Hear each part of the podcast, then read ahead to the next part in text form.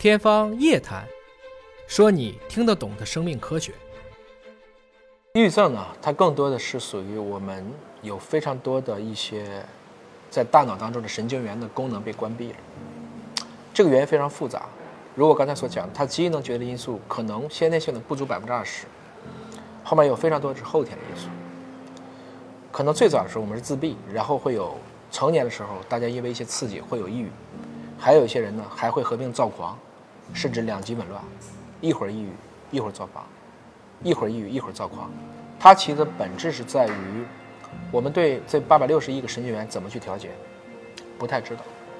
就大脑这个脑科学，还是现在一个目前生命的另外一个热点。在过去是个禁区，在今天由于工具的到位，我们可以越做越好了。阿尔兹海默、帕金森，我们称之为中枢神经系统的退行性疾病，它的核心问题是人类的。寿命大幅度延长导致，在我们人均期寿命，比如说六十岁以下的时候，你不可能因为这个病所困扰。当一个民族的人均期寿命过七十了，肿瘤就会成为主要的死因；过八十了，这些中神经系统的疾病、退行性疾病就会成主要的死因之一。所以某种程度上讲，当一个民族的死亡谱根据不同的疾病来划分的时候，你就知道，有些是因为他长寿了，这是因为长寿带来的一个副产品。那今天有没有办法去有效的，比如说可以治疗像阿尔兹海默或帕金森的？没有，特别是到了中晚期几乎没有，啊，包括药物，包括各种各样的一些对应的一些啊干预手段。但是在中早期的时候，能不能有效的所谓延缓或者是预防？目前看起来是有一部分的实证证据，比如说跟肠道菌群相关，比如说我们都鼓励。其实你在退休的时候，不管你这一生，最好这一生能学会一种乐器。人最后一个忘的技能是音乐。我的奶奶在一百多岁的时候，在神志可能有的时候清醒，有时候不清醒的时候，她还会弹琴，因为她是幼师，她就是从小是给幼儿园的孩子们一起弹歌的，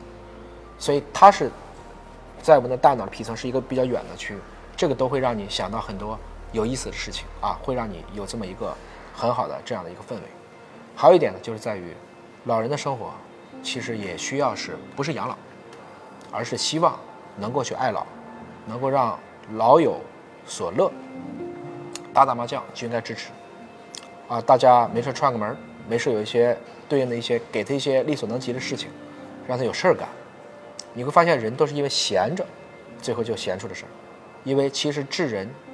从 Lucy 开始算三百二十万年，我们没有闲过。所以弦本身，我很担心我们会重蹈二十五号宇宙，所谓老鼠乌托邦的那个悲惨的故事，人类最后找不到在社会当中的一个生态位，而使得这个群体或社群崩塌。这就是说老龄化和少子化叠加了以后的这个社会，我们要特别警惕，让大家不能在社会当中缺位。这个我觉得是我们所有的今天的，因为我们也会老，要为这一步去做好准备。